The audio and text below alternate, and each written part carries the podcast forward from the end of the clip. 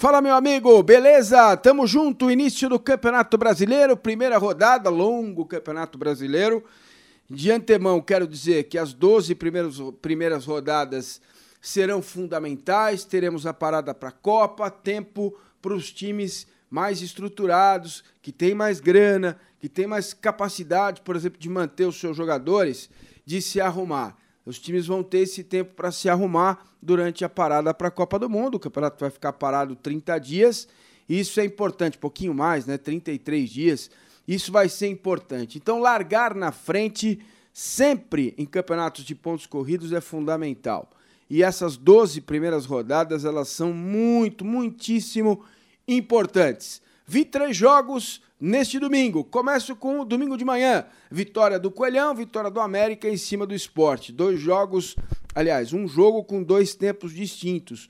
O América fez 1 a 0 com antes de um minuto de bola rolando, cruzamento da esquerda, linha de passe na área, de cabeça, incrível. O Serginho marcou o primeiro, o Serginho fez mais um e o Carlinhos. Os três fizeram os gols do América e o esporte muito mal na primeira etapa, melhorou no segundo tempo, criou alguma coisa, foram quatro ou cinco chances até 25 minutos do segundo tempo, mas não conseguiu fazer o seu gol. Nelsinho Batista é o técnico do esporte, o Enderson Moreira, o técnico do América. Bom, mais tarde acompanhei na Arena do Corinthians, aqui no sofá da Sala do Massa. Que beleza, o tempo da escravidão já acabou, amiguinho. Agora estou aqui de boa com a família assistindo futebol. Muito bem. E assim foi. Vitória do Corinthians. Corinthians venceu a equipe do Fluminense por 2 a 1 Primeiro tempo chatíssimo. Primeiro chute do Corinthians a gol foi com Romero. Aos 15 minutos a bola passou longe. Fluminense bem fechado, né, jogando com a linha de 5, três zagueiros e depois uma linha de quatro. E à frente, o técnico Abel Braga mantinha apenas o atacante Pedro. O Corinthians sem imaginação para chegar. De novo, sem centroavante, entrou com o Matheus Vital, com o Rodriguinho, com o Cleison e com o Romero. Desse jeito, o Corinthians não chegou, não conseguia chegar. Ralf e René Júnior, titulares, Carilli é, disse que iria optar por jogadores mais fortes e mais altos por causa da bola aérea do Fluminense, e ele tinha razão nesse aspecto. Só que os dois homens de meio passavam pouco no campo de ataque do Fluminense para receber a bola e não conseguiam receber. Então, o jogo estava indo, caminhando para o final no primeiro tempo. 46, uma bola espirrada na direita. O Romero achou espaço, cruzou, a zaga tirou. O Romero de novo cruzou, teve liberdade para dominar, fazer o drible e deu um passe, uma assistência. Bola na cabeça do Rodriguinho, baixinho entre os zagueiros do Fluminense. Foi lá e fez 1 a 0. Primeiro tempo termina então com o Corinthians 1 a 0, daquele jeito que a gente conhece, aquele Corinthians pragmático e curioso, né? O Corinthians terminou o jogo com duas finalizações certas, 100% de aproveitamento, as duas do Rodriguinho. Mais para frente vou falar do segundo tempo, né? E o Rodriguinho marcou lá no final, que o gol que deu a vitória ao Corinthians 2 a 1. O Corinthians finalizou no total nove bolas fora e duas no gol. Fez dois gols justamente com o Rodriguinho que está em grande fase. Mas o segundo tempo começou logo aos quatro minutos, lateral na área do Corinthians bola desviada pelo Gum, depois o desvio do Pedro e o gol do Richard, né? Corinthians 1, Fluminense 1, o Fluminense empatou o jogo e estava melhor no jogo. Teve uma ou duas chances para fazer o segundo gol. E o técnico Fábio Carilli começou a perceber a fragilidade do Corinthians e mudou o time. Entraram é, no jogo o Matheus Vital saiu para a entrada do Emerson Sheik, o Romero saiu para a entrada do Pedrinho e também saiu o René Júnior para a entrada do Michael.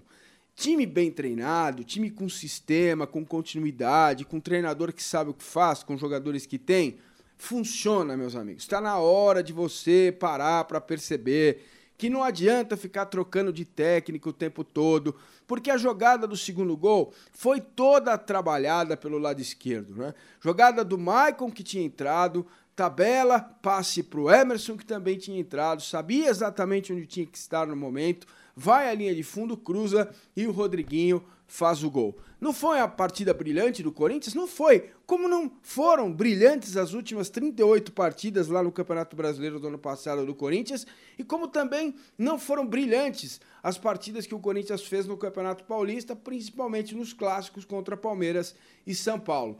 É isso, é esse Corinthians, é esse jeito que o Corinthians tem defensivamente mais forte, um time mais equilibrado entre os setores e com jogadas bem trabalhadas, principalmente pelo lado do campo. Assim saiu o gol da vitória do Corinthians mais uma vez. Rodriguinho, a jogada pelo lado esquerdo. O Fluminense se desconcentra, se desconcentrou no primeiro tempo, se desconcentrou novamente no segundo tempo e acabou tomando gol. Bom, depois desse jogo assisti o Atlético Paranaense que entrou em campo para enfrentar a Chape. E não foi um bom primeiro tempo, o jogo não foi nada bom, o Atlético Paranaense jogando a seu estilo, que bonito de ver, é bom de ver. O time roda o tempo todo, sai jogando, troca passes, é, prima por ficar com a posse de bola, mas errou alguns passes, né? Errou alguns passes importantes. No primeiro tempo foram 19 e 11 no segundo tempo. O time melhorou do primeiro para o segundo tempo. A Chape também errou alguns passes, né? 24 no primeiro tempo, cometeu muitas faltas, é, foram 13 faltas da Chape no primeiro tempo, então não foi um bom jogo. Não foi legal, duas chances para cada lado. A Chape levantando a bola na área, buscando o Wellington Paulista, enfim, não foi um bom primeiro tempo. Segundo tempo se transformou. Logo aos 2h40, o Canteiros bateu uma falta da intermediária, a defesa do Atlético Paranaense posicionada de frente e justamente o Wellington Paulista sobrou para fazer de cabeça 1 a 0. Aos 6 e meio, cruzamento do Caleto e o gol de cabeça do Pablo, um golaço. Aos 13 minutos, um cruzamento do Caleto e o Rafael Thierry falhou. A bola sobrou para o Nicão. O Caleto cruzou errado, o Rafael respondeu errado e o Nicão fez 2 a 1. A partir desse momento, o jogo ficou é, bom para a equipe é, do Atlético Paranaense, que trocou seus passes, teve espaço para jogar. Aos 22 minutos, um contra-ataque rápido, uma falta do Márcio Araújo. E na cobrança, o Caleto fez com muita categoria, marcou 3 a 1 Outro contra-ataque aos 43, cruzamento do Jonathan. Matheus Rosseto matou no peito, tirou a zaga, fez 4 a 1 E aos 47 e 40, aí, outra jogada, um outro contra-ataque com o Rafael Veiga e o gol do Ederson, o Atlético Paranaense fechando o jogo 5 a 1. Portanto, a vitória do Furacão foi justa pelo segundo tempo, terminou o jogo com 66% de posse de bola, mais efetivo no segundo tempo, jogando mais verticalmente na segunda etapa, apesar de ter falhado no jogo aéreo e de ter tomado então é, o primeiro gol do jogo. Vamos lá, vamos falar um pouquinho do Campeonato Brasileiro em si. Grêmio e Corinthians são meus favoritos para ganhar o campeonato. Palmeiras, Cruzeiro, Flamengo têm potencial. Se souberem trabalhar durante os dias da parada da Copa, podem surpreender. São Paulo, Santos, Internacional é, são times que também podem crescer durante a competição, assim como Vasco e Botafogo. Me preocupa nessas equipes é a falta de um elenco maior e melhor, né, para poder rodar porque na volta da Copa do Mundo vai ser uma loucura, jogo quarto e domingo, jogo quarto e domingo direto.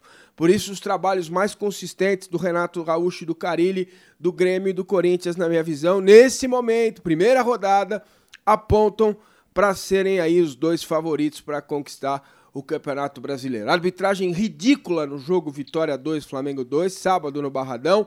Nem preciso comentar os lances, você certamente já viu. A tecnologia não vai resolver todos os problemas do futebol. Ajudaria muito se a CBF tivesse um pouquinho de compromisso com a qualidade do campeonato que organiza. E os clubes que votaram contra a implementação do VAR em 2018, né, também deveriam pensar fora da casinha. Corinthians, Santos, América, Cruzeiro, Galo, Atlético Paranaense, Paraná, Vasco, Fluminense, Esporte, Vitória e Ceará foram contra. O São Paulo saiu da sala na hora da votação. Flamengo, Botafogo, Bahia, Chapecoense, Palmeiras, Grêmio Internacional votaram pela implementação do recurso eletrônico.